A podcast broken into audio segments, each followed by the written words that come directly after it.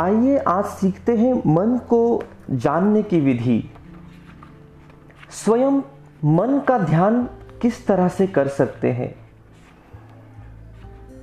इस ध्यान विधि के दौरान आप समझ जाएंगे कि आपके इर्द गिर्द मौजूद परिस्थितियां जो बदल रही है वो आपके कारण नहीं तो अपने मन के कारण है। और यह बात समझना बहुत ज़रूरी है कि आप अपने मन से अलग हो। प्रॉब्लम यहां पर होती है जब हम अपने मन में चल रहे विचारों के साथ साथ चलते हैं और उसे कंट्रोल नहीं कर पाते हैं।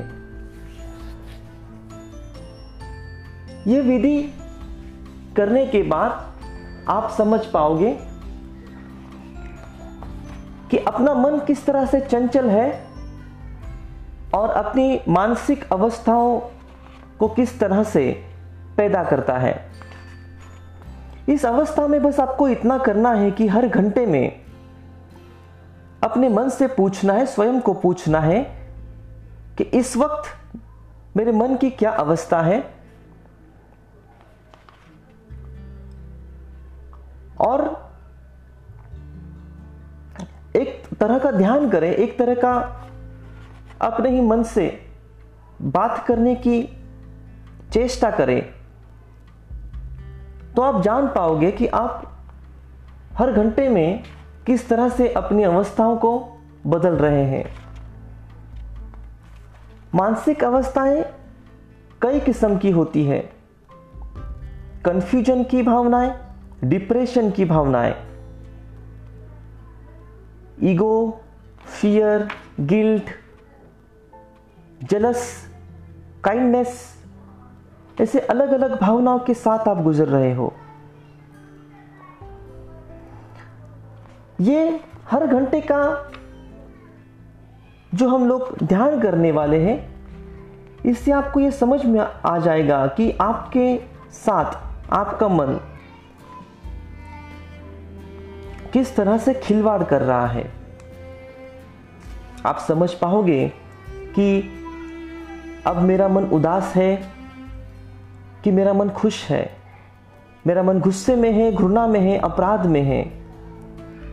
और हर घंटे में वो किस तरह से अलग अलग भावनाओं को पैदा कर रहा है। स्वयं के मन की अवस्था जब आप हर घंटे जानेंगे तब उसका असर बिल्कुल एक जादू की तरह आपके जीवन में होगा। इस निरीक्षण के जरिए आप जल्द ही मन के हर रूप को जान पाएंगे। सिर्फ बुद्धि से ही नहीं बल्कि अनुभव से भी आप ये जान पाएंगे कि मैं मतलब आपका मन भ्रम में है या धोखा में है। इस ध्यान की बदौलत आप में यह समझ प्रकट होगी कि इस तरह सतत बदलने वाले मन के साथ हम किस तरह से जी पाएंगे। तो अपने आप अपने मन को कंट्रोल करने की क्षमता आप में बढ़ जाएगी। बहुत सहज करने वाला ध्यान आप शुरू करें। हर घंटे में बस अपने मन से पूछें कि इस वक्त आपके मन की क्या अवस्था है। और जब आप प्रामाणिक रूप से सहजता से अपने इस सवाल के जवाब को खोज पाओगे, आप अपने मन को स्वयं ही कंट्रोल कर पाओगे। मेरे इस रिकॉर्ड को सुनने के लिए धन्यवाद।